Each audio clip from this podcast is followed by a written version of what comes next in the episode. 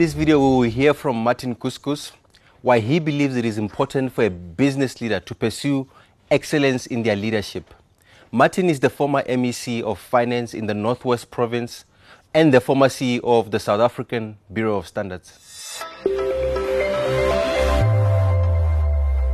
It's uh, very difficult in a few minutes to capture my journey of close to 65 years. Been brought up in a place called Alabama, Klerksdorp, the eldest of eight siblings.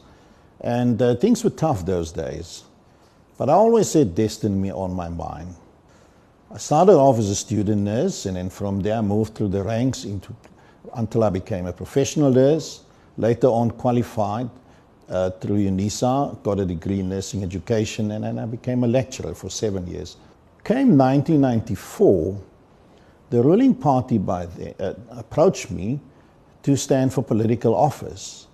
I submitted it to my spiritual leaders, and there was just a sense that this is the direction that God wanted to lead me into. We were called in by the premier of the province, by then was Popo Molefe, into a room. And then he started to read the names of his team. And lo and behold, when he came to number seven, he said the finance portfolio will go to Martin Kuscus. I hardly heard the last three names, you know, because my mind just went into a spin. By that time, I didn't know a debit from a credit, and here I'm called upon to manage 4.8 billion rand. But by God's grace, I completed two successive terms in the Northwest government. The machine was humming nicely, good systems, good management team, and uh, it became a bit of a maintenance job. I ended up at the South African Bureau of Standards, a total different environment where I was appointed CEO in 2004 for a five year term. It was an atmosphere that was loaded with suspicion and fear. But through God's grace, I turned the place around, repositioned it into one of the top 10 certification bodies in the world. Also got elected onto the ISO Council for a two year term. And one day when I was in uh, Nagoya, Japan in 2006, I got a call from uh, the then Minister of Finance, Trevor Manuel. He phoned me and said uh, they're considering to put me on as the first chairman of the Board of Trustees for the Government Employee Pension Fund. Now, when I left the Northwest Province, my last budget was only 24 billion rand. And all of a sudden, I'm being put in charge of 850 billion rand.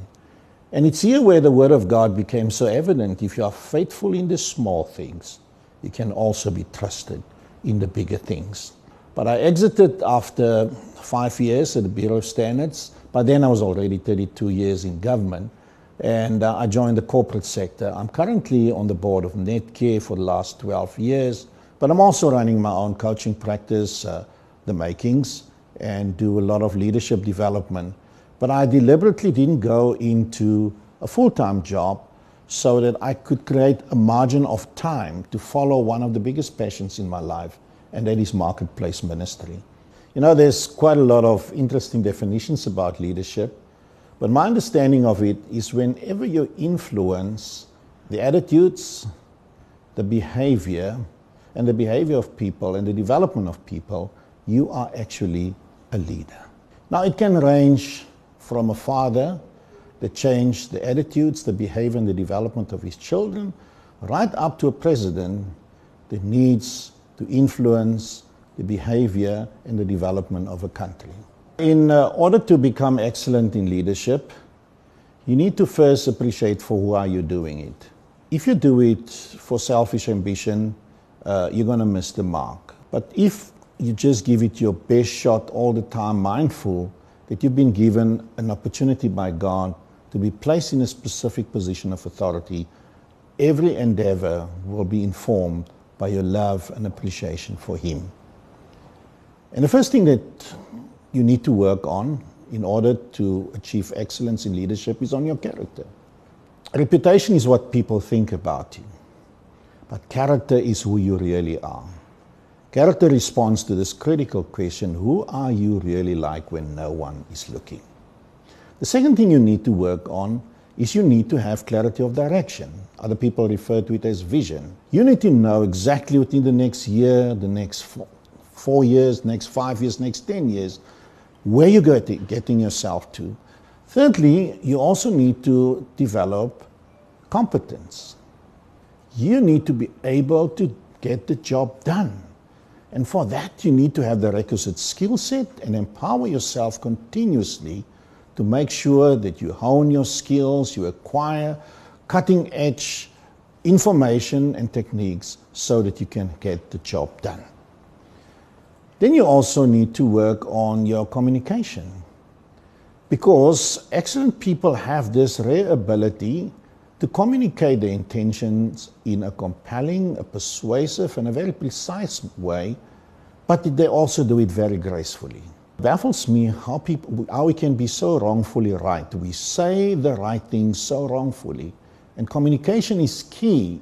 If you want to be excellent, the way you communicate, it should be gracefully, it should inspire people, and it should motivate people towards action. The fourth thing is that we also need to develop courage.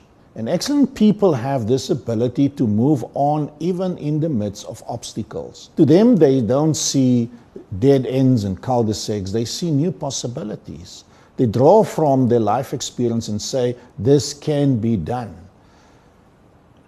Excellent people also have this attitude of consistency. It's not what you do once in a while, it's what you do consistently, day by day by day. And I think if you major in these things, you will present yourself as an excellent leader. You know, the Word of God is the ultimate standard of truth. And all our endeavors needs to be calibrated against the standard of the Word of God. And yes, you know, a lot of these things sometimes can be so easily rationalized away. But you know, and I know, that when we go into our bedroom and we lie on our pillow there, there's a conscience to deal with. And may God help us at all times to make sure that we please Him and nobody else. It's that audience of one, me trying by all means to please God regardless of the circumstances. Well, first and foremost, um, I keep abreast of all the latest developments in any sphere that I'm involved with. I, I, keep on reinventing myself, as I explained earlier when I was a nurse. Then I went into finance. From finance, I was in the standards business and so on. And you need to improve yourself and equip yourself all the time. Besides being a keen reader, I'm also a very relational person. And I have this rare ability to get connected with experts in this specific sphere of influence. I'm the first to always raise my hand and say, I don't know it all.